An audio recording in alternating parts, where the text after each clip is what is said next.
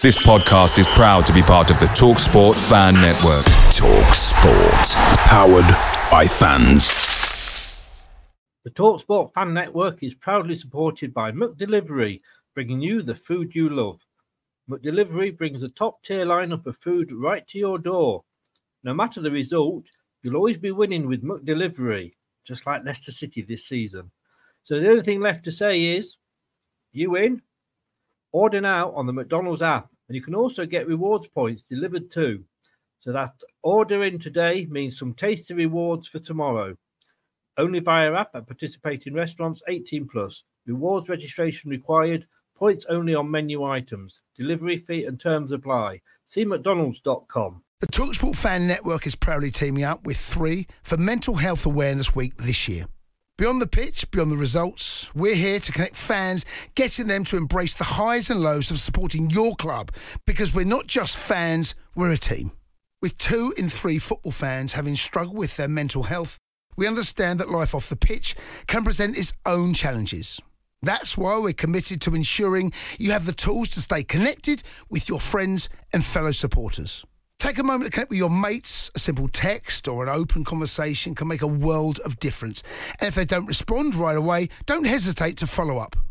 Let's all take a moment to talk more than football.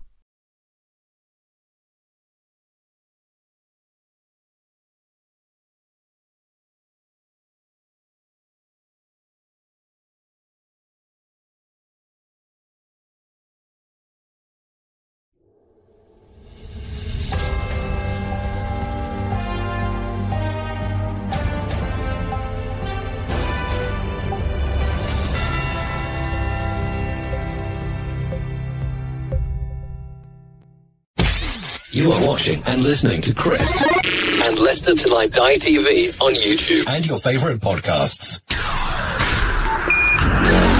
Are you ready?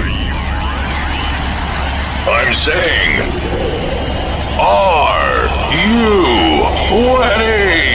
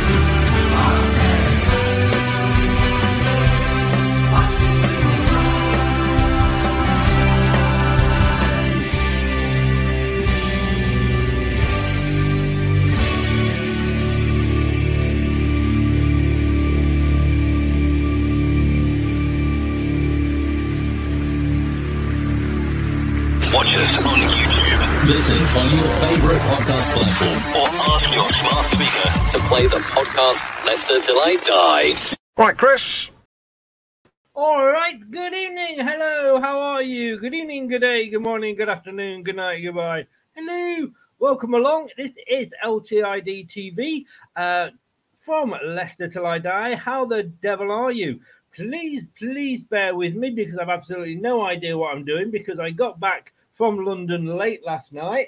Um, it was very very strange feeling when uh, your daughter takes you around Soho. But hey ho, you know, any port in a storm. I'm happy to try these things. Um, although I must admit, the best part of the weekend, for those of you that don't follow me on Facebook or Twitter, I went to see Mamma Mia. Uh, the musical, which was absolutely fantastic. And a load of blonde women sat in front of me who were pissed and got told off and were swaying and doing everything. And it's a theatre, one doesn't do that anymore. Uh, but the highlight of my whole weekend, I must admit, was making making my my well possible future son-in-law stand below a sign that said Tottenham Court Road. Absolutely loved it. That was my highlight. Maybe I need to get out more. I don't know. But look, let's do this because uh, I have allegedly um, got some of this.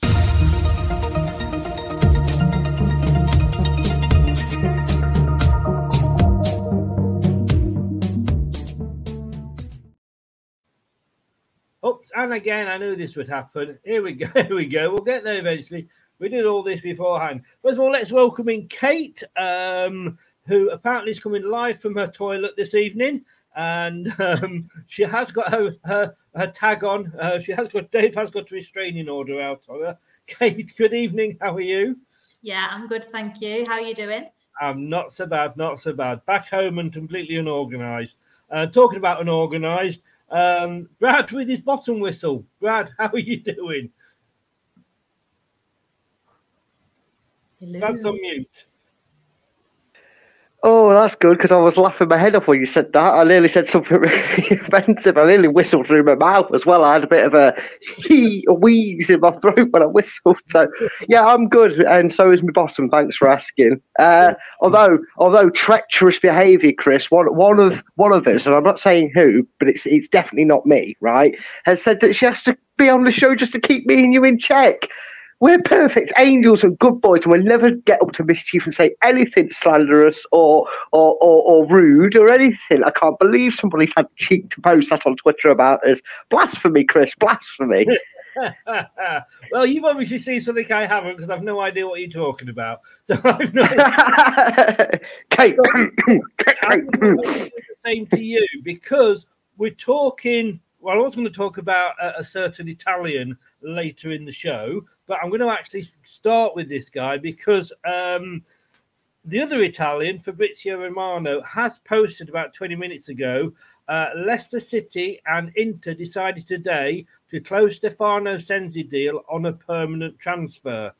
It will be a permanent move, fixed fee around £500,000 plus 2 million add ons in case of promotion to the Premier League. Uh, I mean, this has been on and off more times than my underwear, Kate. I mean, I don't. I mean, you know, you, you, I, I want to believe Fabrizio because he's, let's be honest with you, very rarely wrong. But this has been happening for about the past week, according to him. Yeah, maybe even longer than that. I just wish we'd get it done really and over the line. And people get quite impatient when these things kind of surface. And you'd like to think when there's a good source that has leaked it, that it should be pretty much close to completion. But it doesn't ever seem to be the case with us. It just drags on and on and on. And I feel like it's been on the cards since the start of the month. And here we are. We're going, going to be going into the 30th of January tomorrow, and it's still not done. Yes. We, I don't. I mean, first of all, Brad, it was going to be a transfer, but we needed to sell somebody. Then, and this made sense actually. The five hundred thousand was supposed to be for a loan, and then um, two million we'd have to buy him. A bit like Fatawu. If we got promoted, we have to buy him. Obviously, since then things have happened. You know, we've lost one. We may be losing another. Uh, if we're getting this guy for five hundred thousand pounds for six months, that and a permanent deal, and then it's only two million if we go up, which obviously we're going to get a hell of a lot more than that. You know, if we go up uh, into the Premier League, that sounds like the steal of the century. Yeah, it does. Um, admittedly, the terms of his contract, uh, his situation has changed more times than the lovely British weather we have over here. And you know, it's been a loan, it's a transfer, it's a loan with a transfer fee, it's a, it's this, it's that. It looks like they've both managed to find a compromise that suits both. Um, in the sense that Inter get some money for him and he goes, and Leicester get you know a very, very, very small uh, transfer outgoing fee uh, before before they've even potentially kicked a ball on their return to the Premier League, which is which is a great great uh, thing to do as a club. Um, I, I guess I guess the reason there's no urgency around um, getting him in quickly and trying to do it like we did in the summer, because in the summer we were out you go, out you go. You don't want to be here. That's fine. We've got to get rid of you. In you come, in you come, in you come. And it seemed to all happen in the first like two, three weeks of the window, didn't it? Our transfer actions in the summer.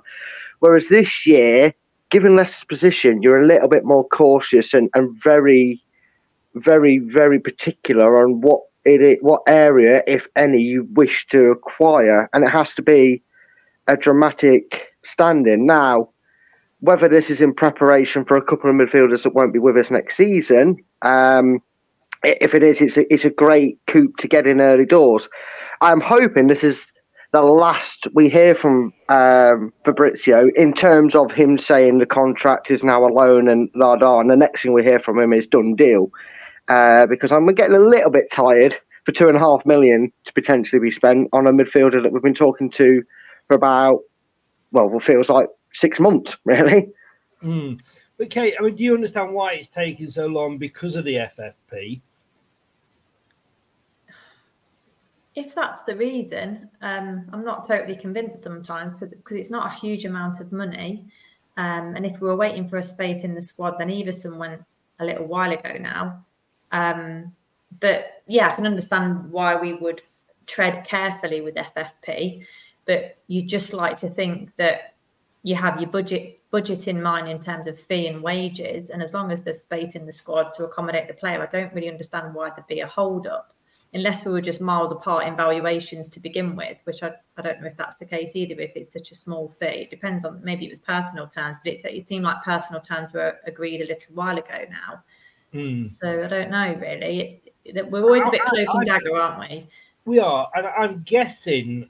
I mean, I didn't expect a huge window after what had happened in in, in the summer, uh, because we literally.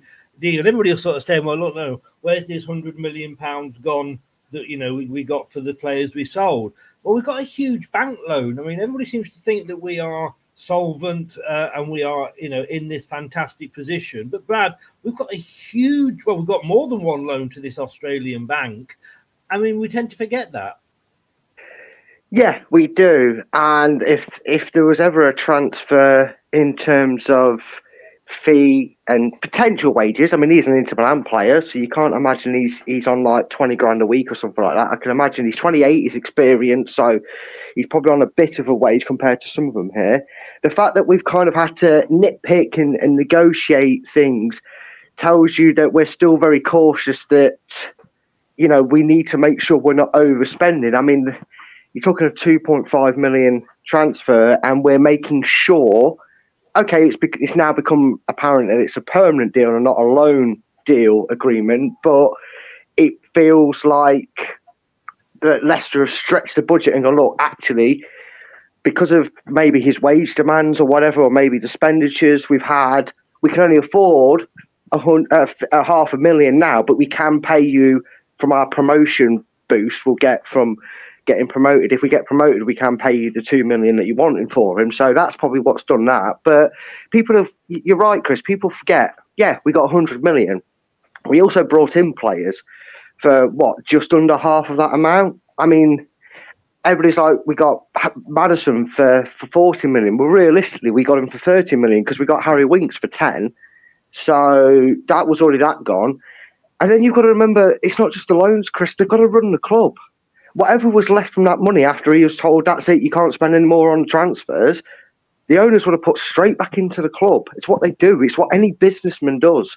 They go, right, we've got even if it's two million they had left over, it would have gone into the club expenditures. And you you got to remember that that's not just supporting the shop. That's paying their staff. That's paying the shop staff. That's paying the housekeeping staff. That's paying the kiosk staff, the people that serve you your food. It goes all back into the club and then goes all through the club, the training ground, etc. So.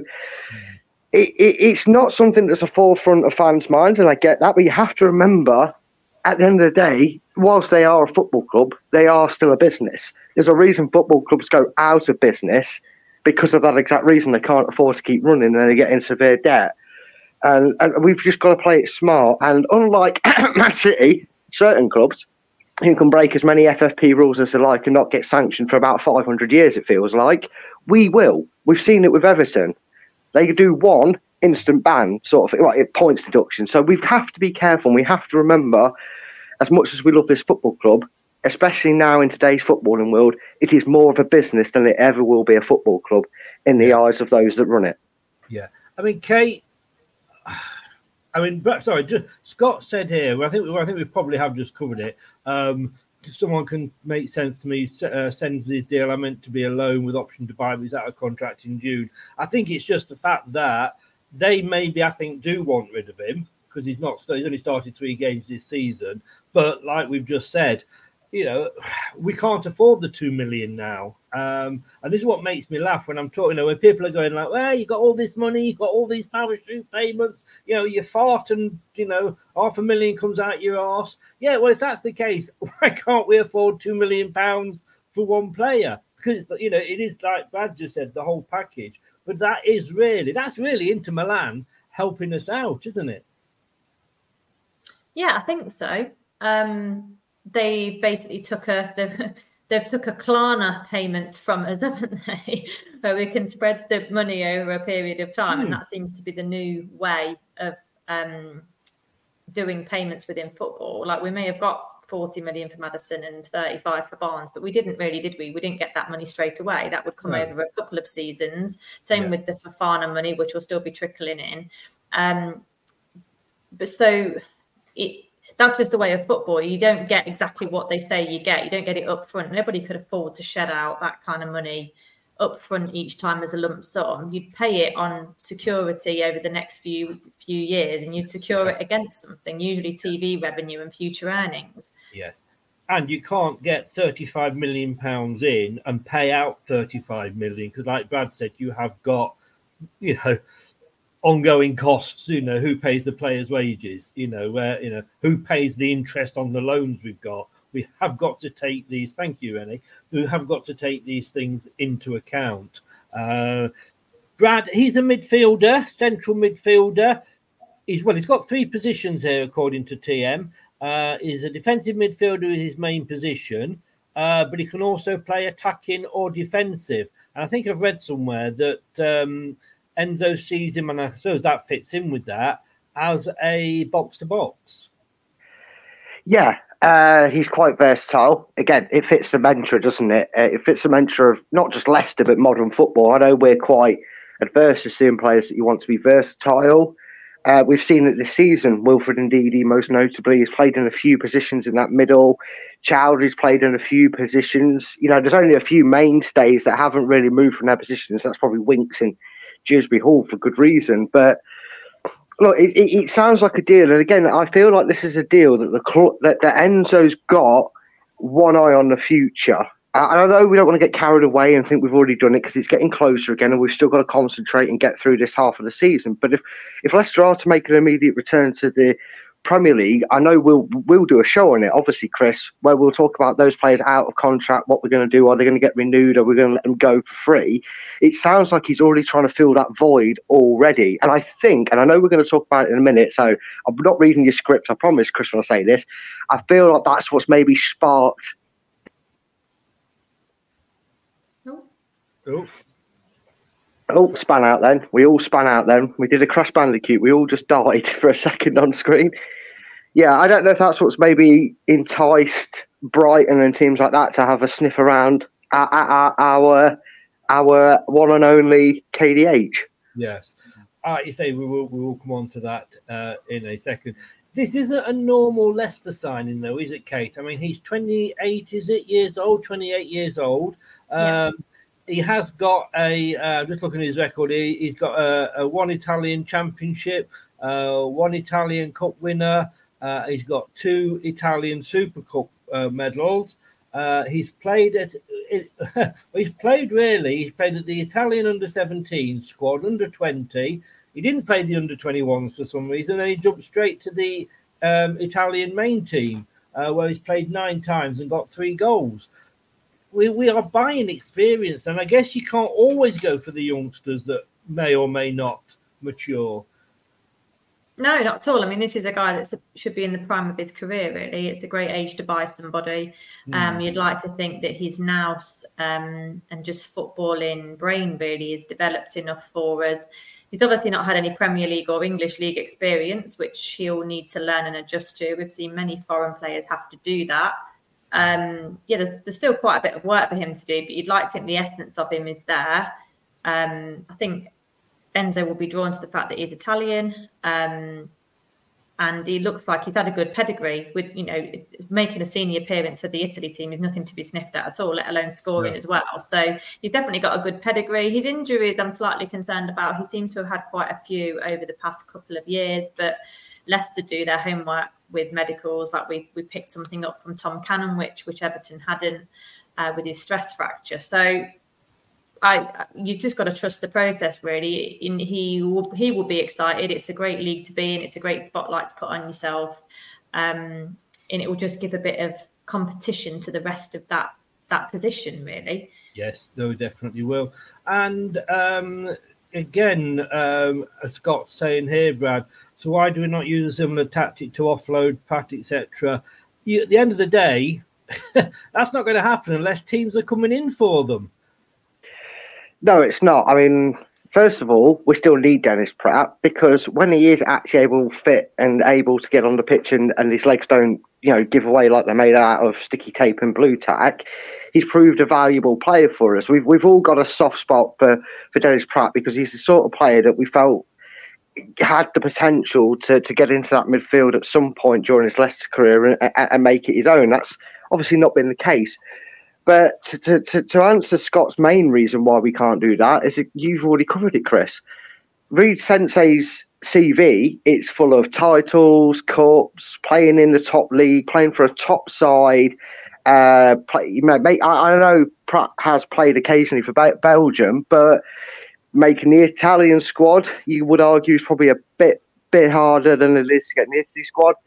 He's he's like Kate said in the prime of his career, whereas Dennis Praet's fleeted. He's gone out. We've sent him out on loan with options to to buy apparently for, from Torino, Scott, and it just hasn't worked. He hasn't got the caliber to hold.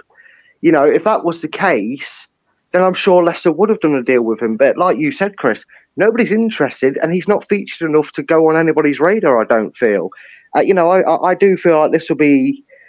Sadly, I feel like at the end of the season, this will be another Daniel Amartey. See, Dave's not here. I have to mention him for him. That's for you, Dave. There you are. You know, where he'll go and then some Turkish club or someone like that will just pick him up because they need a player to fill that gap in their squad or add to their squad depth. It's just sad to see because I do like Praet, but he's just not holding the caliber for people to go, oh, yes, we must sign Dennis Praet. You know what I mean? It's it's just, it's not possible. No. And it goes for a lot of these players out of contract. I'm excited by him, and I think it is probably what we need, Kate. We have got a lot of young players in there in the squad, so it does add that experience and that wise head, if you like, in there. He's you know he's been around, like I says, playing European football, um, and we, have I, I, just think it. If we go up and all right, no, we're not. We've got to accept we're not there yet. But you know, we're, we're, I think we've you know we're, we're dipping our toe in the lake of the Premier League, aren't we? Um, oh, I think let's face it, we're probably up to the knee, if anything. Um, we are thinking, I think, of of the future. So we've got two players here, Sensi and Fatawu, that if we go what we've got to buy, all right, we've not signed him yet, and we don't know if he's going to be as good as his, his CV is. Like, you know, I said earlier, you know, we, we've had the old uh, odd uh, uh, um, mishap, Kapustka and what like, haven't we? But, you know, it it's it is, I think, it, it is a good signing overall. Yeah, I do as well. And of a very similar age is our Mr. Winks. And look at the wise, calm mm. head that he's brought to the team, and he's just effortless. And in any situation where I'm panicking, he just creates a calm and tidies up everybody else's mess, really. So if we can get a similar player to that, of that kind of age, caliber, um, just a natural footballer really it would be great to see absolutely great to see. And we do have good good form at picking diamonds in the rough. Um, it's a good asking price as well. It's not a break the bank kind of fee where it could all go wrong if it doesn't work out. Like a Slimani for example it's not that kind of money um, so yeah I'm excited I am excited and we seem to have got our man he seems to have been on the radar for a long time so I'm yeah. glad we've got our man um, I'll stick with you because you've just mentioned then, Kate, uh, uh, Mr. Winks, and we all know, look, how good he is. Uh, and but he has sort of, he's one of those players that he is. He's like the Duracell bunny, isn't he? He is all over the pitch, and you know if he's going to be allowed to do that, and quite right because he's good at it. You know, he's he's he's on the he's forward right one moment, defensive left the next. You know, you've got this. You know, experienced defender there that's a defensive midfielder that's going to hold his position. And let's face it, the Italians are not bad at defending, are they? Annoyingly so, yeah. exactly. Over the years.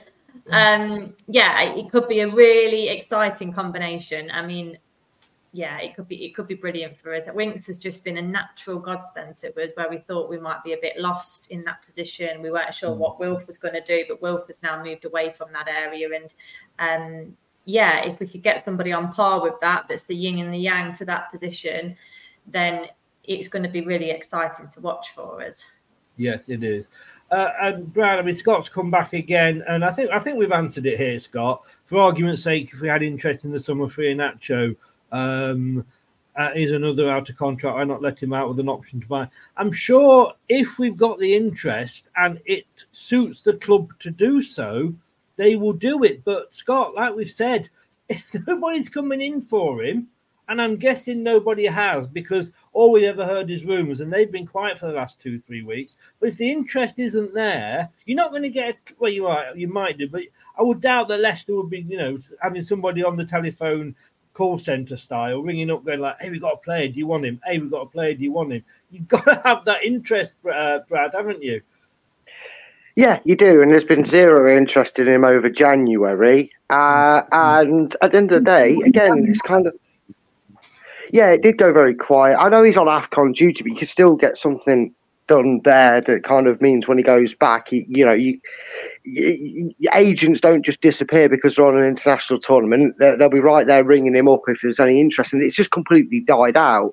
Um, and again, wh- why would Leicester weaken themselves in this position? You've got to remember, right? Vardy, yes, he scored uh, in the cup game, but I think his goals have been uh, cup game and Watford and maybe someone else. I think he's still only got four league goals. You're looking at Cannon, Daka, and Iheanacho.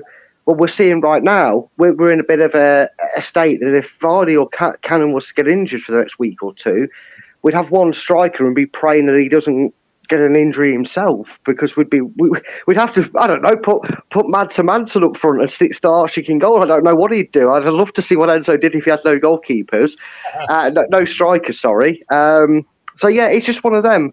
We're we're in a we're in a part of the season, Scott, where you just cannot afford to just get rid for the sake of getting rid because uh, we're going to need him. We are going to need him, despite his disappointing first half of the season. He's still going to play a part, you'd imagine, uh, when he's returning in, in, in getting us back promoted. Let me, let me ask you this, Brad, uh, as we're talking strikers. Um, four strikers we've got, put them in order that we should, um, you know, have them on the, you know, who, who would be your first choice? Who would be on the subs bench? Who would be the next one that would come on the subs bench if he wasn't available? And who would be the final one? Oof, good question, but I actually do have an answer on that day. For the same in the second, Kate. So put your thinking cap on. Uh, yeah, all right. Go on, go. Now, then, do I give you my list straight off, or do I do a Dave and talk about something else for twenty minutes that's irrelevant to it? Do I talk about? To the list straight off. okay, we don't miss Dave that much then. Uh, first of all, for me, the future is Tom Cannon. He's the one that's got the longest time here, contract wise. He's had to be patient, and he looks really good you know, even even in the games that he's not scored, I think he's created. He got an assist in the cup. He looks good. He looks like a mix of me. I don't know if it's maybe his looks that makes me think this, but he he gives off the same vibe as Vardy and Nugent combined. He can get the ball, he can hold defenders off like Nugent could and make a pass, but he can also break that line of defence and get in their back line just like Vardy. So for me, number one, Tom Cannon, get him on that pitch, get him started. Number two is difficult because as much as I love Iheanacho, spoiler alert, breaking news, I am an Iheanacho fan in case you didn't know. It's not like Chris has a separate button for Iheanacho. On terms of form, it's Daka. Then then I can I can almost hear the screams and anguish from a former member, Boris. Third would be Iheanacho, mm-hmm. and fourth would be Vardy for me. I think I don't see it being that way, but for me personally, yeah, this is it. Yeah, Scott, I'm gonna I'm gonna end with on this bit now. Uh, you saying it doesn't make sense to you, but basically, if we cannot get rid of a player in any form, if there is no interest at all, absolutely, you know, it, you know, you're saying let's do this, let's do that, but who to? Who to? That's what I don't get. So we're going to end that point now. Although we're just going round in circles, hitting our head against the brick wall. Kate, your uh, your four. Uh, number one is the same as Brad, so I agree with that in Cannon. Um, I think he is our future. He's looking bright. He's had a good start. Um, he's only 21. He's got lots of time to learn. Um, The future's bright. up. The future's Cannon. To Yeah, exactly. Number two for me at the moment would be Vardy. Um, I just think that he's got the quality, even in the game on Saturday, which we'll come to talk about. He showed what quality he still has, and he shows what he can do if he actually gets some service. Um, and then three for me would be Daka, and four would be Nacho. Nacho stood up there for me as one of the most frustrating players we have in the squad to watch, and he messes things up quite a lot during the, during play with his link up play, concentration problems. Um, yeah, so that's how I would rank them. But going on to Brad's point, on Brad's point about um, if a striker gets injured at the minute, I think Daka's already back. Yes. Um, so Daka wasn't available. Well, he could have been available. Um, yeah, I don't think he said he wasn't available for Saturday. That's Saturday, but he's he's Yeah. back. Yeah, he would have been available for Saturday had we been in deep, deep, Yeah. deep poo poo. Because let's be honest with you, he's coming from the Ivory Coast. It wasn't like he was coming from the other side of the world, and it's uh, pretty much the same time zone as us. So I don't. I think it's just a case of like you know when you come back off holiday, you just want to get home and have a cup of tea, don't you? I suppose in in their cases, a glass of champagne. See, for me, I agree. Um, I have been so impressed with Cannon. As you know, I, I wasn't necessarily. I was a case of who is this Cannon? You know, we've signed a player who was injured. Uh, we haven't, you know, then he got 10 minutes here, 10 minutes there. But like Daka, he took his chance when he came on. Vardy, for me, yes, he got the goal against um, uh, Birmingham, and we will come on to that later. But maybe he only scores when Albrighton's on the pitch. I don't know. But is at the end of the day, you do not you do not put a player striker for what he offers you off the ball. You play a striker for the fact that he can score goals. That is their duty. You know, we've got we've got you know nine other players on the pitch that will do things off the ball. You want your striker, whether it's a lucky fart in off his arse or or a lovely you know, winks fifty yard or whatever. You want strikers that are going to score goals. Vardy hasn't done that for us this season, and if he can't do it against uh, in at this level, is he going to be able to do it in the Premier League? I don't think so. Um, and I think a lot of it with Vardy for me is the fact that it's Vardy. You know, we have to let him go at some point. You know, how, how everybody went mad when we got rid of Schmeichel, but to forget how bad he was and the fact that he never came out for crosses and they were calling him like blue when he was actually playing for us. So for me, just on form, it's got to be Daka. And then I've got third equal, to be honest with you, with Vardy and Iheanacho because you know one's got I think five goals now, one's got six. You know, the, the I, I get what you're saying about Iheanacho. Um, I just think, you know, the king is dead. Long, long live the king, as they say. And I think for me, that I can't split them two up. I would say either of them for the, for the third choice. Vardy still got that thing. I think with defence is like, oh shit, it's Vardy coming on if he does come on. But uh, but unless if Daka carries on where he left off before he went away, you've got to say whether they go in off his knee or, or, or whatever. As long as he's in that position to do that, that that's all I'm I'm worried about. So yeah, uh, that that's it. So we're all kind of different, aren't we? There. Uh, well, I'm different. I must admit, I'm I'm different in a lot of ways, but let's not go on to that. so um, we've covered goalkeeper uh, strikers there. We we covered Sensi this show's completely turned on its head because of that breaking news, which is yet to be confirmed.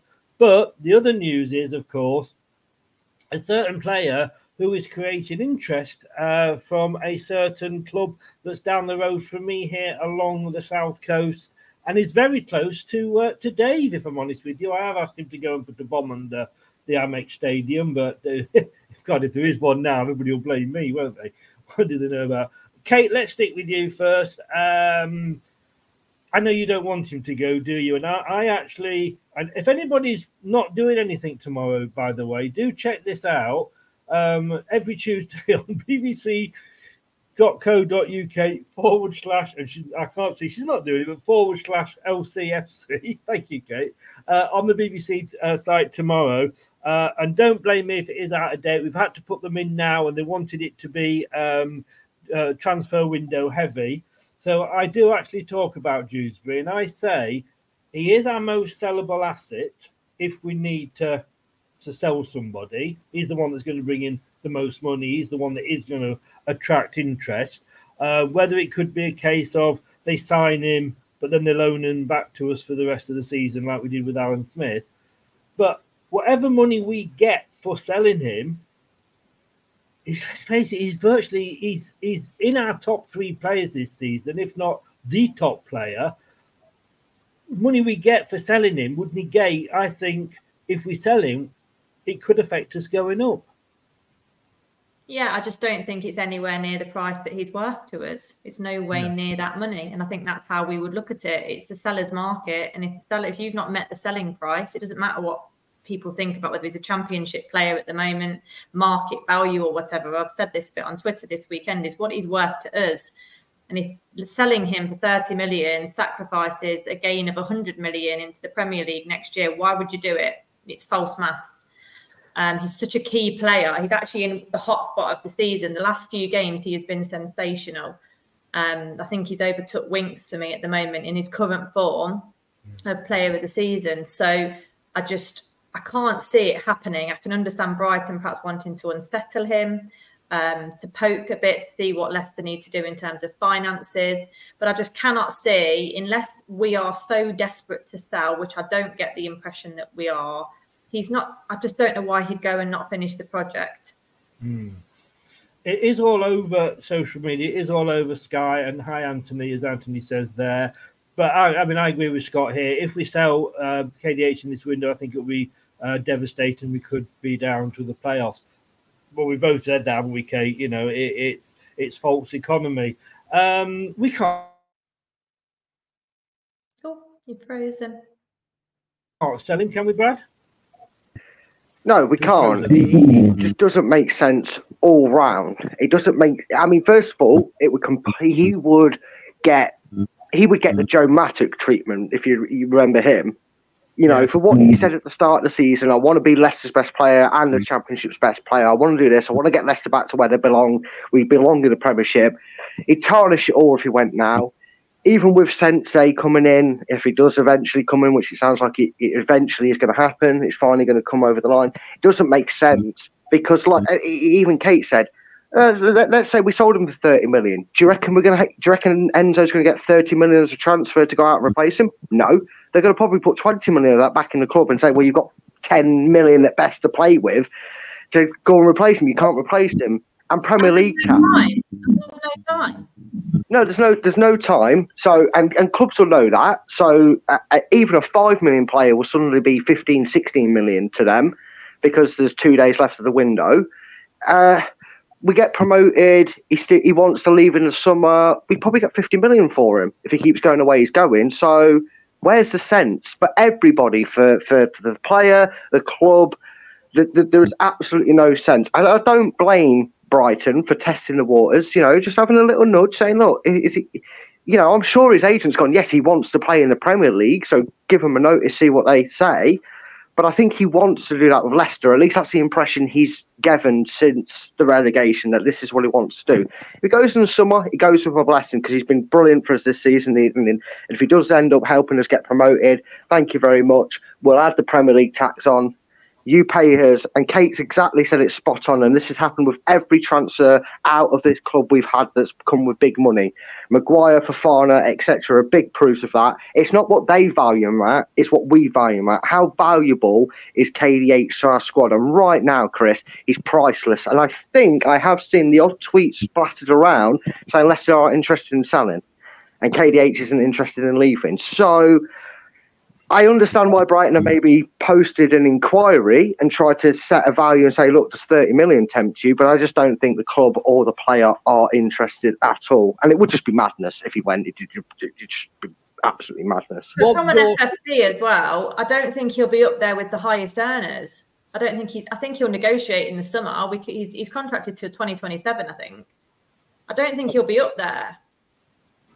Thank you, Kate. don't I was he'll be about to look when he was contracted too. Thank yeah, you. So I don't think he'll be up there in wages yet. I think if we get promoted, I would make him our highest paid player because Vardy will be off the books with that wage, Yeah. and I'd make him our highest paid player and just give him an option he can't refuse, not a horse's head in. The- Away days are great, but when you can't play away, there's nothing quite like playing at home. The same goes for McDonald's. Maximize your home ground advantage with McDelivery. You in? Order now on the McDonald's app. At participating restaurants 18 plus, serving times, delivery fee, and terms apply. See McDonald's.com. The Talksport Fan Network is proudly teaming up with Free for Mental Health Awareness Week this year. As football fans, we often pride ourselves on knowing everything, from which substitution can turn the game around to the quickest route home to beat the crowds. However, when it comes to discussing feelings with our friends, we might not always feel as confident. That's why we're here to equip you with the right tools so you can reach out to those who can help.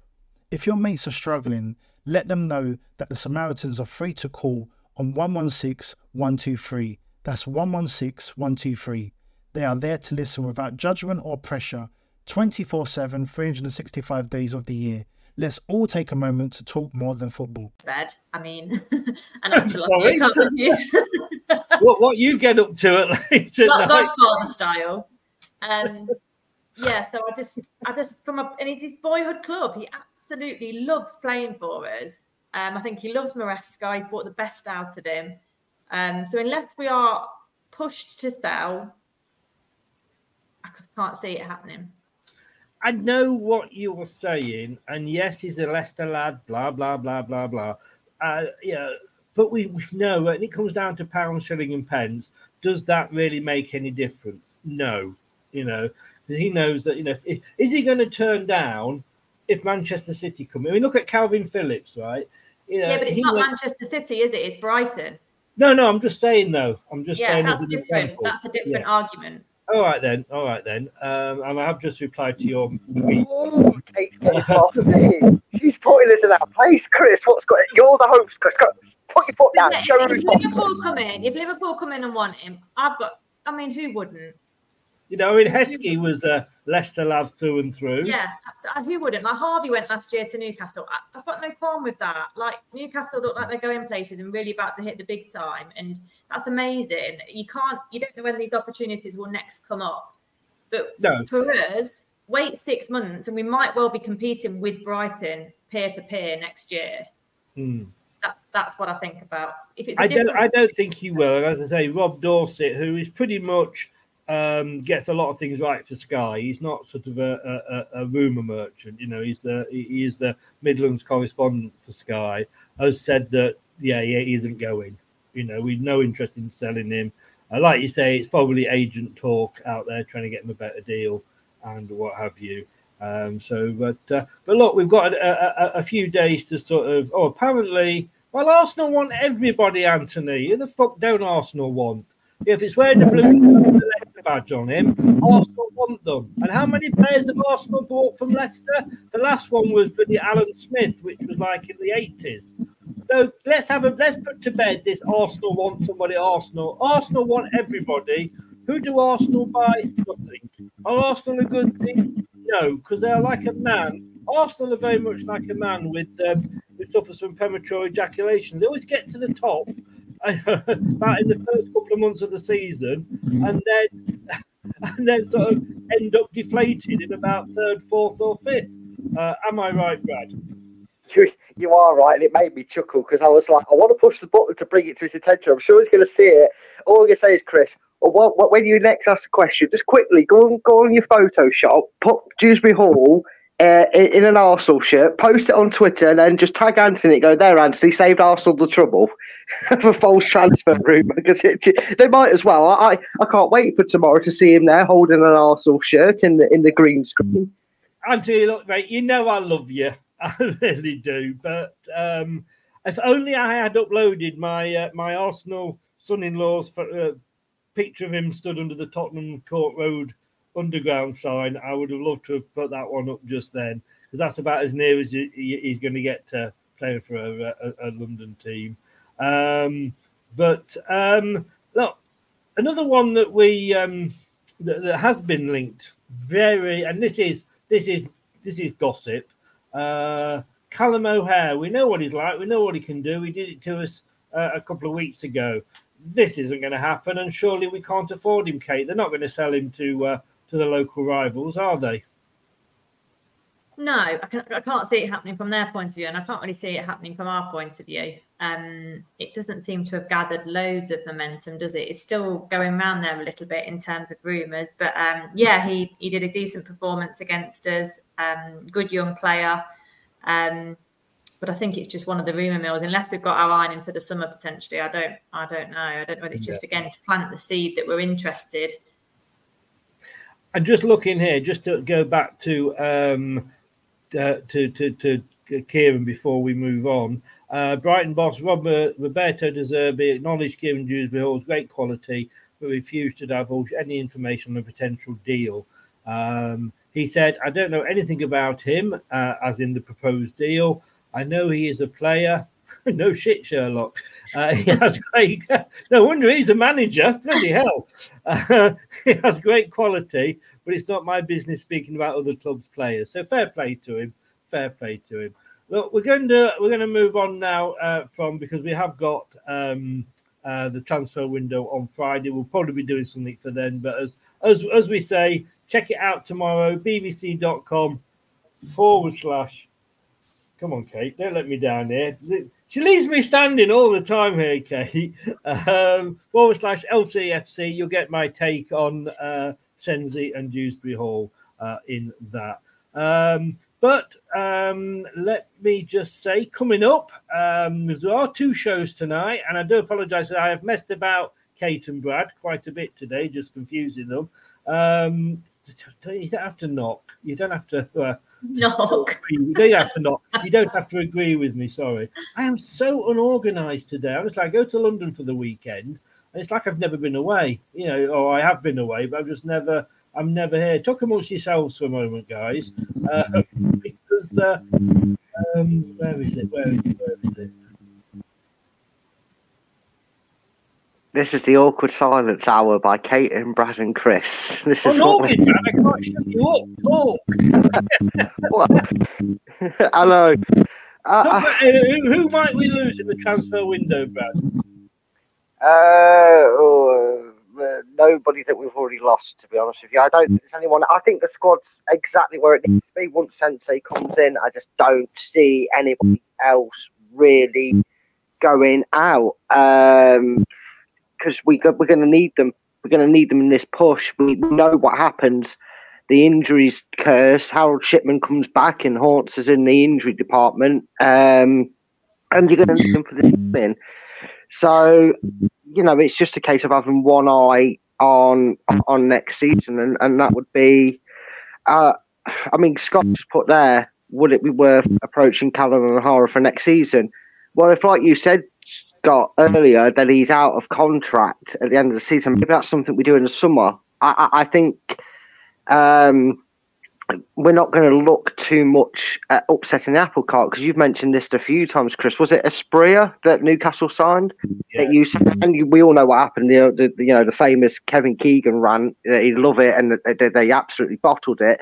I don't think you want to upset the apple cart. I, I mean, Sensi was a player that I knew of, but didn't really think. You know, I, I saw his record, saw who he was when I first rumored. I thought, well, this is just some bull bull turd rumor. It's never going to happen. Look at the quality this guy has. He's 28, prime of his career, lots of success. There's no way he's going to want to join a, a, you know, a championship club. And it's gone full steam ahead. And the one thing I do get with Enzo at the helm right now, which is very encouraging, is yes, as every transfer rumor happens, Chris, we get linked with 30 players going in and 30 players going out.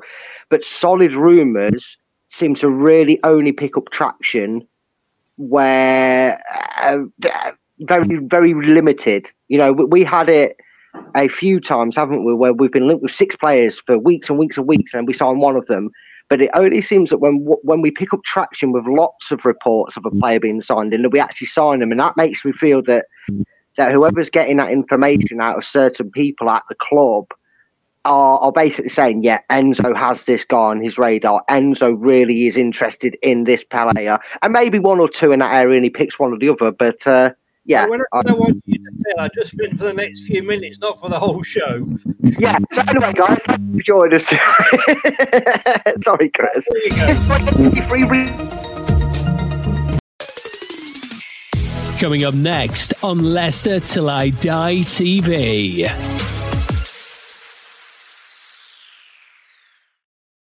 Yeah, just uh, to explain why we were things were being messed around uh, as to what time the show was going out tonight. Uh, we originally we were going to be doing a match preview for the Swansea game, which is tomorrow night.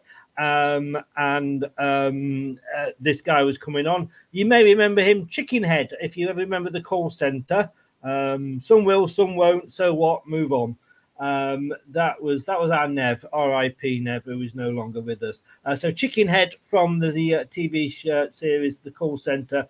Uh, it's now at nine o'clock this evening, so do join us. Then he's a huge Swansea fan. He'll be talking call centre, and he will be talking um, obviously Leicester City versus Swansea as well. Lovely guy, lovely, lovely guy. Um, right, guys, uh, I was I was getting ready to go out and watch Mamma Mia. Um, uh, while you lot were sort of either sat in front of your TV or travelling to Swansea, uh, sorry, travelling to Birmingham, as it was, whichever way it uh, worked out. Uh, Kate, you were there, but um, 3 0 and come bring on Bournemouth. yeah, I mean, Birmingham will be thinking, how the hell have we lost that 3 0? Because the first half was honestly very, very loose from our point of view. Um, but the second half, Enzo made three changes first up, and they worked really well. Two changes, sorry. He brought Ricky P on and Justin, um, and it just gave that extra bit of quality and security in those in those key areas. I think McAteer came on as well. Um, yeah, it was certainly a game of two halves, not to be cliche, but it was unbelievable. It was night and day. First half, I don't know how we weren't 4 0 down. Honestly, four amazing chances from Birmingham. Stolarczyk looked incredible. Man of the match by a country mile. He was absolutely brilliant. Didn't put a foot wrong. His positioning was great. He was so confident. His distribution was great. His saves were unbelievable. So most of those saves he did were so low and so fast. Um, he was super duper. Um, Albrighton was a close second to man of the match for me. He was absolutely brilliant, as consistent and as steady Eddie as we'd ever need him to be. He was just awesome and obviously provided the assist for the first goal, like turning back the clock there, really. But yeah, thoroughly enjoyable second half. Um, and and he's what his name then. I always go to call him Under because he reminds me of Under, but Yunus, um, what a bullet of a goal. I don't know if you've seen it. Yeah. Really pleased for him to get his scoring tally on. Um, yeah, brilliant, really good second half. The crowd were behind us. Um, Birmingham bought 5,000 fans. It's the most packed out away end I've seen in such a long time. The fans were actually almost up to me, which has just not been the case for years. So, yeah, it was a good job done. Tough game at Bournemouth, but bring it on. Uh, Brad, I mean, I, um, I, I, I, was out, and I, I, let me just put it this way: I felt a little tad naughty. Maybe it was the fact that I had a few, uh, a few, a little bit of the falling down water whilst I was out at the cinema, a theatre. I mean, sorry, theatre. Um, God, get me, eh? At the theatre, woo! The Uh, theatre. yeah, sorry. the theatre. As the yes, yeah. call. Well, you know, with one's bow tie on and everything. uh, but no, uh, I, mean, I, I got in and I was sat there checking the phone for the results afterwards, and I, I was seeing all these comments like. 10 changes, Enzo's got to get it all wrong, and what else he doing? And look, normally I would delete those, but because we've gone on to win 3 0, not knowing anything about the game, the little the little devil in me that's on your shoulder said, Go on, publish them. So I did, just to uh, just to create a bit of fun. And then I watched the highlights. Yeah, as Kate said, what the hell went on in that first half? It wasn't. It was a game of two halves. Yeah, it was. And look, to be mm. fair to Enzo, we have got mm. some great young, hungry talent that he wants to see play. Mm. I mean, one of the midfielders that came on later, I'm not going to pronounce his name. I know it begins with an R, but we we sniped him from Villa. Uh, Ricky, Ricky. yeah, we'll just call him Ricky, not Ricky P, but we'll call him Ricky. Rick, Rick, Rick, Rick, Rick, Call him anything, Brad. I'll call him Rur for sure. Um, you know, we, apparently he was brought because Enzo promised him that he, you know, from what he's seen of him, he'll get a chance to shine and play first team football. Uh, I mean, you know, Brandon, Brendan or Brandon Cover. Um, Sorry, just Have you been drinking tonight? no, I've not. But I tell you this. But I'll tell you this. I was I was talking to Luke um, through the game because uh, we were all having a chat. He did a preview for it, and they were calling him Brendan Cover, and I was like, no, it's Cover. His name's Cover. Try and pronounce it Jamaican doesn't mean he's he's not called Cover. And it turns out I was right. They were wrong. But yeah, I mean, we have to see these players, and we've talked about being in the championship and cup matches. These are the best chances these sort of individuals are going to get to kind of show not just Enzo, but the fans what we potentially have for our future.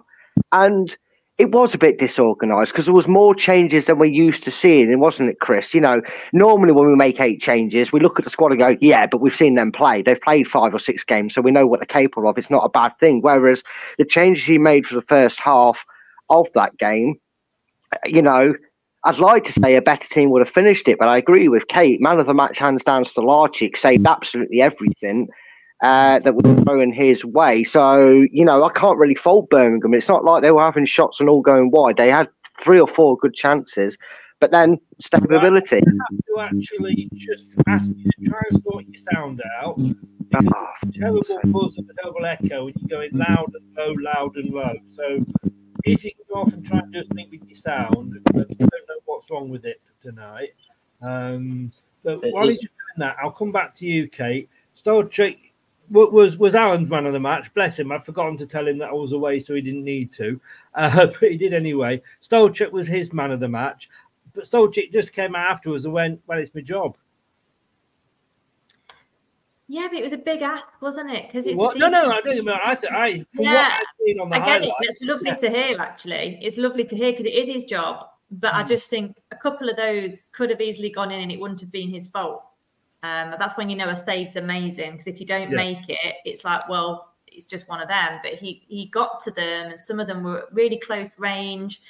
Um, the, the drawback for me in that first half was none of the young players. I thought Cover looked excellent. Ben Nelson did not put a foot wrong all game. I think he won every aerial duel that I read in the stats afterwards. He was absolutely superb. The biggest problem for me, I don't know whether there was something still going on with him after the drink driving, was Hamza. He was absolutely terrible. he did get and a bit he- of criticism, and I couldn't comment. Yeah, he was terrible. Yeah, yeah. And he gave the ball away all the time in really dangerous areas, which forced some of these saves from Stolarczyk actually. Um, he just was off the pace completely. He wouldn't track back. He kept getting pulled out of position onto the wing when he should have been in the middle, leaving a huge gap. It was it was like he was the 20 year old on Saturday, whereas Nelson Cover was unfortunate to go off because he just had to make room for some some of the big troops coming on to to secure things a little bit. Um, but yeah, Ben Nelson looks a great player for us. So calm. Um, yeah, and he didn't put a foot wrong, and that's you know. But you've got to think about the squad that even if it's changes or no changes, when you look at the squad, I'm just looking at it here. You've got Stolarczyk, Nelson, Cody, Doyle, Cover, Praet, Albright, and Vardy, and Marçal. That's nine players who've basically had zero football. So they were just thrown together, really. And it did feel like that for the first 20 minutes in particular, that it was just a mishmash, see what you can do. Um, and it didn't work out. But fair play to Enzo. He changed it at half time, which we're not used to seeing. He needed to change it, and he did. Um, and the subs were a bit questionable. I was surprised to see Hamza left on. Oh, that was going to be my next question. Did But they worked, but they worked. They gave him that security because I didn't know who else was going to do that wings role. Praet was brilliant. Um, he was just again really reliable, really good on the ball. Obviously got his goal. Um, he's just he's a quality player. It's a it's just a pity with everything that's gone on with him, and he's a utility player for us, and we've never really seen him shine. But he's definitely there's a definitely quality in there. Um, but yeah, we, we did the job. I'm glad to see youngsters getting tried out. When are you going to know? How are you going to find out if they're made of it or not? and let's face it, he tried the youngsters, saw it wasn't really working. In fairness, uh, and well, he changed it. You know, uh, got the subs right for, for once, if you like. Um, uh, Brad, I think Brad's back with us. Um, are you surprised that Choudhury lasted the whole game? A little bit because I don't know about others, but for that first half, it looked like Oh, he that, that's worse, Brad. Sorry, mate. That's worse. Ah, I tell you, we'll, we'll let you go, like you say, and we'll finish the show. Yeah, sorry with- about this. guys. No, not your fault, mate. Not your fault. Uh, worry. hopefully, see you tomorrow for the watch along. Yeah, bloody hopefully. My, my, If my you can get it working. Yeah. Yeah, my charging cable's going to turn up tomorrow, so I should have the laptop actually available. So hopefully we'll have no, we'll have my beautiful face back. Or, I or didn't not. understand any of that, but fair play, mate. I'll speak to you soon. Oh, bless him. Oh. Bless him, bless him, bless him. Um, right, let's just, uh, here we go. Let's try and get uh, this looking right for two of us. Um, do you think he was trying to get, I mean, I always think when something like that has happened to a player, and let's face it, they're human, you know, he won't, you know, how many of it, well, I haven't been done for drink driving. Was it drink driving or speeding? I don't want to get it Drink wrong. driving, yeah. Drink Well, driving. actually, he got done for refusing to do the breathalyzer. Ah, okay.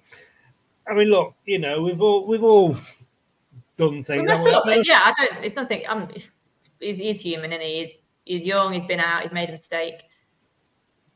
He is, and I, I always think when that happens, that it, it's you need an uh, you need an away game, don't you, to get yourself back in the mindset before you play it in in front of your own. Uh, but like I say, we are we are looking um, at the the the, the match three 0 um, or, Albrighton Vardy, like you say, winding the clock back, weren't we? Yeah, brilliant. Um, yeah, they linked they linked up so well. There's just a bit of telepathy between them. I think they're really good mates off the pitch as well, and you can tell that. Like Albrighton just looks so like he was enjoying his football as much as he ever was. Like I think he just wants minutes, doesn't he? He just wants Mhm. minutes. And it, I think Arlo White said on Twitter this week that he- when you see Albrighton and what he's capable of in those areas, he doesn't really make mistakes. And some of the recent league games where we struggled to close out, like he, he's just the man for that. Mm. And I don't get why we've not utilised him more in those last 20 minutes when people have been, you know, dying on their arse a bit and running out of legs. And he's just perfect to come on because he knows the game so well. He's so experienced. Yes, he is. Um, I'm trying to think, and forgive me because, like I say, I wasn't at the game at all. Who got the second goal? That was Yunus, wasn't it? That was Yunus, yeah, an Yeah. absolute rocket. It was bit, bit, bit lucky. Do you think it fell to him? But then again, you've Yeah, got it fell to him. The strike wasn't lucky, but yeah, it fell to him. It bobbled about a bit. I think Cannon even got an assist, though I'm not really sure Yeah. how because it just kind Yeah. of bobbled about. But yeah, I think that was made from Albrighton as well. Albrighton cut cut inside. Um, yeah, and you know, fair play to Cannon, which I think is where a young man can do that, where Vardy used to. He can just go, he can just run around. He can take defenders with him.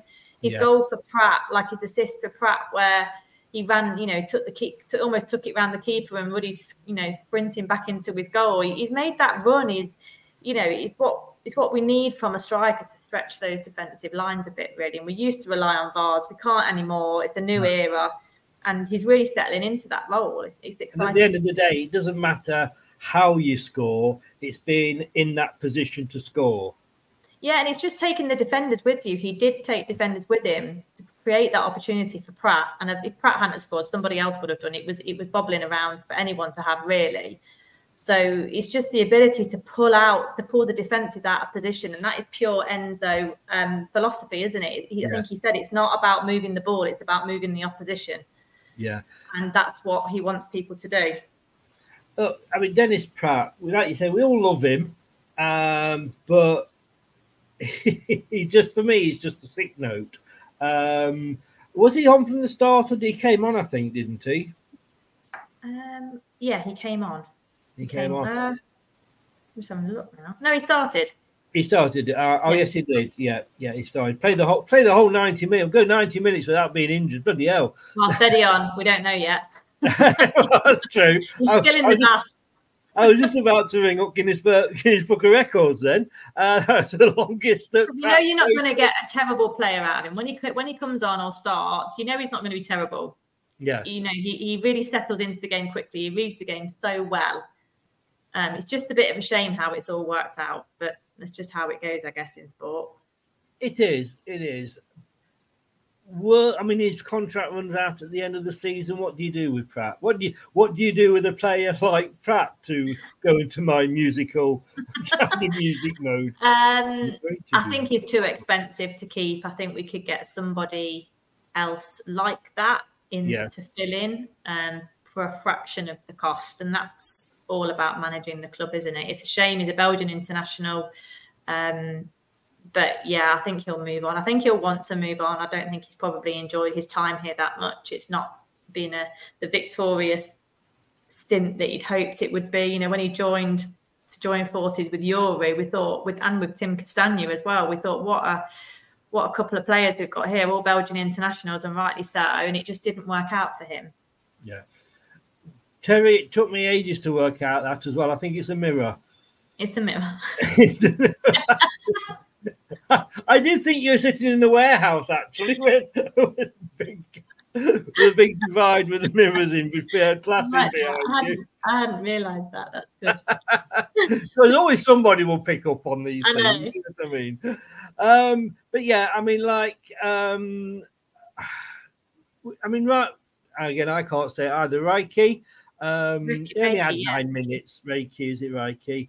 Um, did he do much in those nine? And I don't mean that. Not massively, no, no disrespect here. He didn't come on for very long. He's definitely got height. He's a tall player, moves Mm. about really well. Got stuck in. I think he was prepared to try and put himself in the limelight a bit. It's his big moment.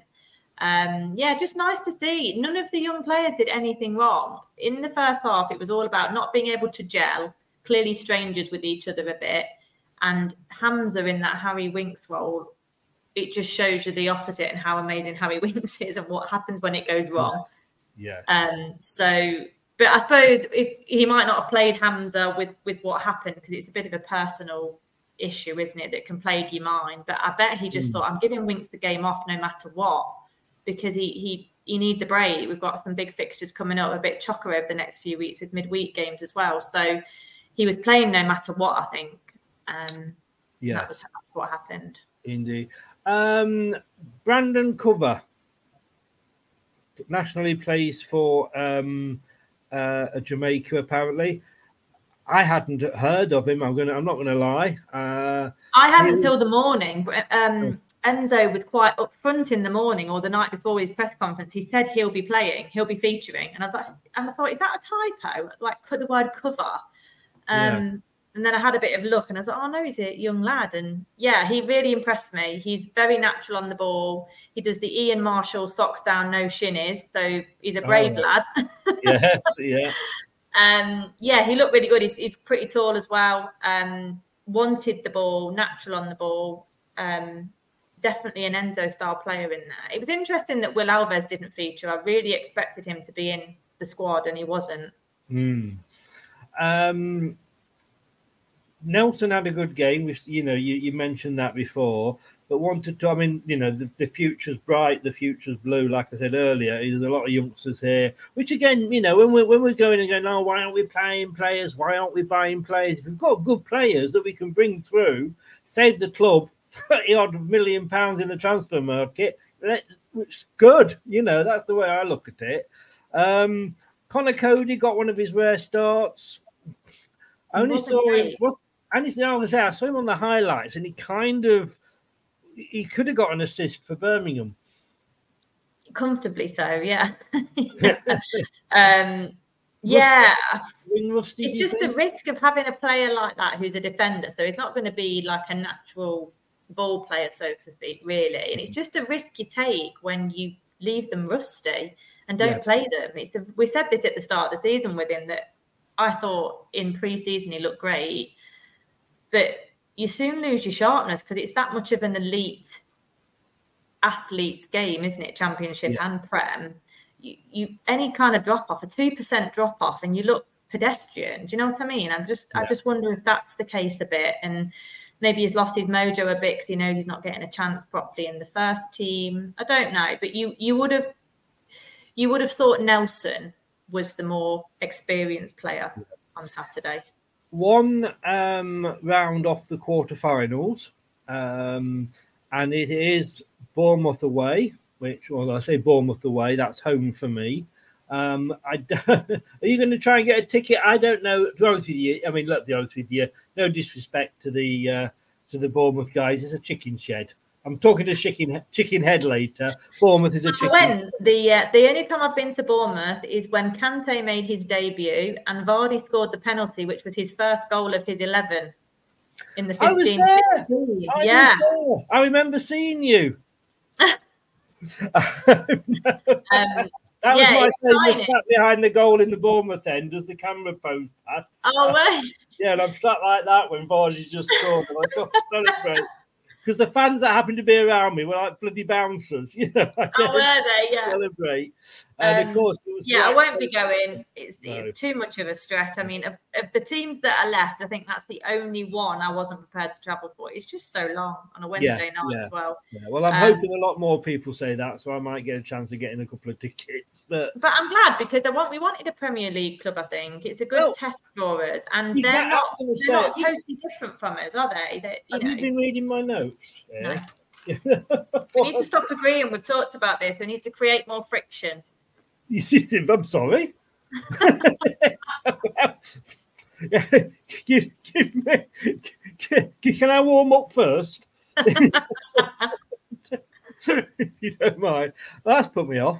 Um, what was that? Oh, yes. That's what she said. oh, that's not. I can easily put them off. I tell you. No, I mean, look, if we'd have got uh, Liverpool or, or a team like that, Man City, it's not a test for us because we know, you know, the chances are that even if we were Premier League teams, that they would be beating us. Um, where Bournemouth, like you say, they're the sort of team. If we go up, that we would look at Bournemouth and go, we should really be winning this game, or we've got a chance of winning this game. So, like you say, I think it is a really good test. So that in mind, do you stay, still start the youngsters, or do you go with a with a, a, a pretty much a first squad? It's going to be a midweek game, I think, isn't it?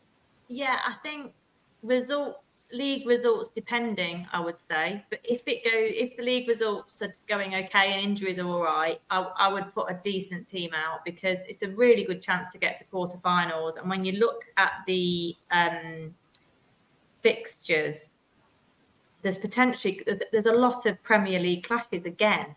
So half so half the Premier League teams left are going to be going out because of the way the draws and it like I don't want to tempt fate at all, but there's a chance we could get quite far in this competition because you've got Yeah. Bournemouth, Leicester, you've got Wolves, Brighton, you've got Luton, Man City. Like Premier League teams are going to be dropping out, Hmm. and it's just it's a, it's a chance. It's a chance to you know progress. If we get Chelsea in the quarterfinals again, I will literally cry. We seem to get them a lot in the quarterfinals. Um, We do, don't we? but Yes. it's it could be a nice little route to a semi potentially. Do you know what I mean? You knew. I'll leave that. you knew. oh, gee, I couldn't stop myself. Well, um, that's that's always been my problem. Yeah. yes.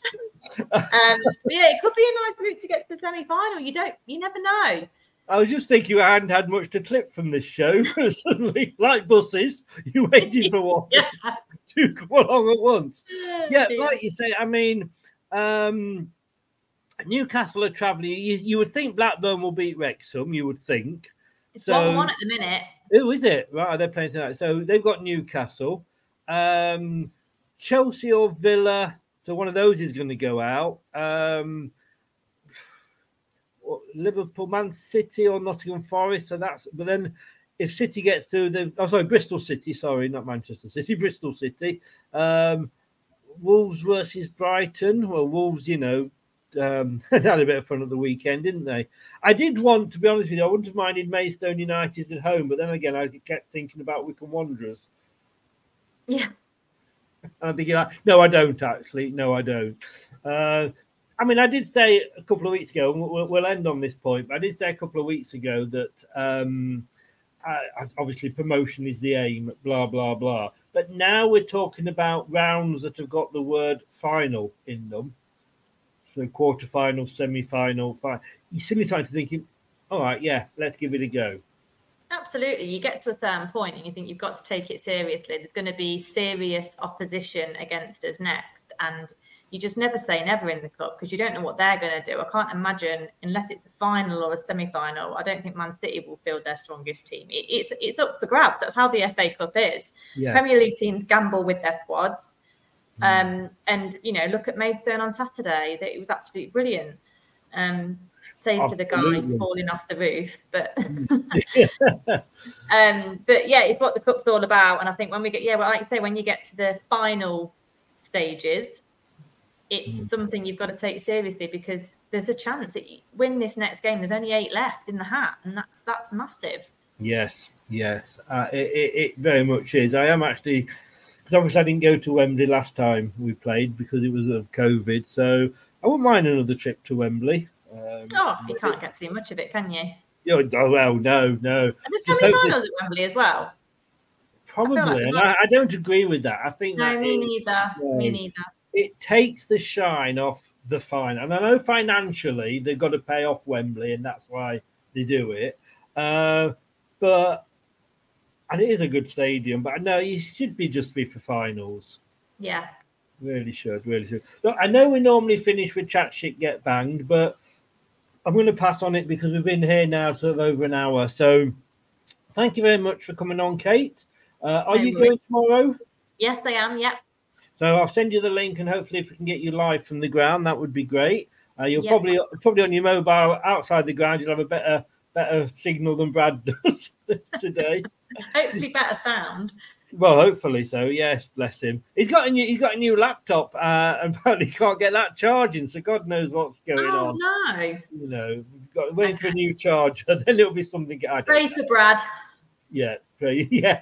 Let, let, let's let's get you two to do a uh, a, a concert for me. but give everybody a shout out as to uh, where they can follow you as a Leicester fan. I am on Twitter at Kate Blakey forty, so give me a follow on there. That's how you can find. And if you don't remember, just think of on the buses. Sorry, I had to say it. I do. You've not played it for a while. She's been in her cupboard. She has. She has. Probably the best place for her, but uh, who knows? Kate, thank you so very much. No worries. Uh, have a great evening. Sorry to mess you about with all the times. Not a and problem. Uh, I will see you tomorrow night and fingers crossed for three points. And maybe let's just have a very quick look just to see if suddenly it has it has happened that we have actually signed somebody. I very much doubt it. Um, let's have a look. Oops. Hel- Helps if I press the right button. I don't know what's wrong with me today. Too many knobs, that's the problem. No, uh, before you say anything, don't. No, it hasn't happened, so we're still waiting. This will be Leicester. We'll do it at like 11 minutes to 6 on, uh, Well, first. was really late, wasn't he? Remember, we did the late night transfer show. Oh, that was after we'd finished. was Yeah. like after the, we finished, wasn't it? Yeah. Yes, Yeah.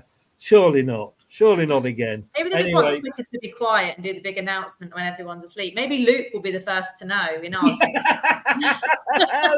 that is so true. That is so true. Brilliant. You have to message him and say, let us know if you hear anything. Yeah, I will do. love it, Kate. Love it. Thank you very much, and I will see you tomorrow. All right, see you tomorrow. Bye. Cheers. Bye bye. Bye bye. Uh, thanks to Kate there for joining us. Um, so yeah, this has been a bit of a here, there, and everywhere sort of show today. As I've been away for a weekend, so I couldn't do a lot of preparation. Uh, and coming up later, like I say, we have got um, we have got this gentleman. There we go. Oh, Chicken Head from the uh, call centre. If you remember the call centre, he is a big Swansea fan, and he will be joining us later.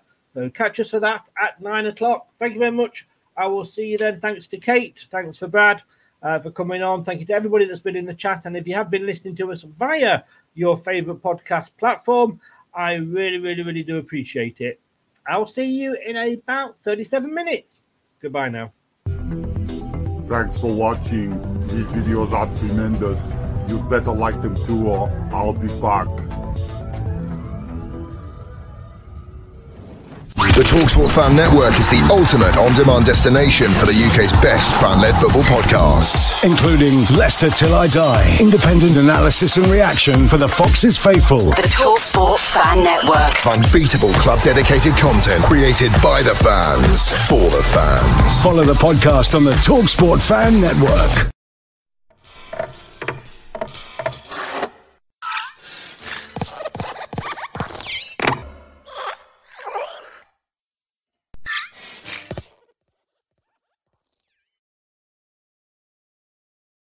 Talksport Fan Network is proudly teaming up with three for Mental Health Awareness Week this year. Beyond the pitch, beyond the results, we're here to connect fans, getting them to embrace the highs and lows of supporting your club because we're not just fans, we're a team. With two in three football fans having struggled with their mental health, we understand that life off the pitch can present its own challenges. That's why we're committed to ensuring you have the tools to stay connected with your friends and fellow supporters. Take a moment to connect with your mates. A simple text or an open conversation can make a world of difference. And if they don't respond right away, don't hesitate to follow up. Let's all take a moment to talk more than football. It's the 90th minute. All your mates around. You've got your McNugget share boxes ready to go. Your mates already got booked for double dipping, and you steal the last nugget, snatching all three points. Perfect. Order McDelivery now on the McDonald's app. You in? At participating restaurants 18 plus, serving times, delivery fee, and terms apply. See McDonald's.com. This podcast is proud to be part of the TalkSport Fan Network. TalkSport. Powered by fans.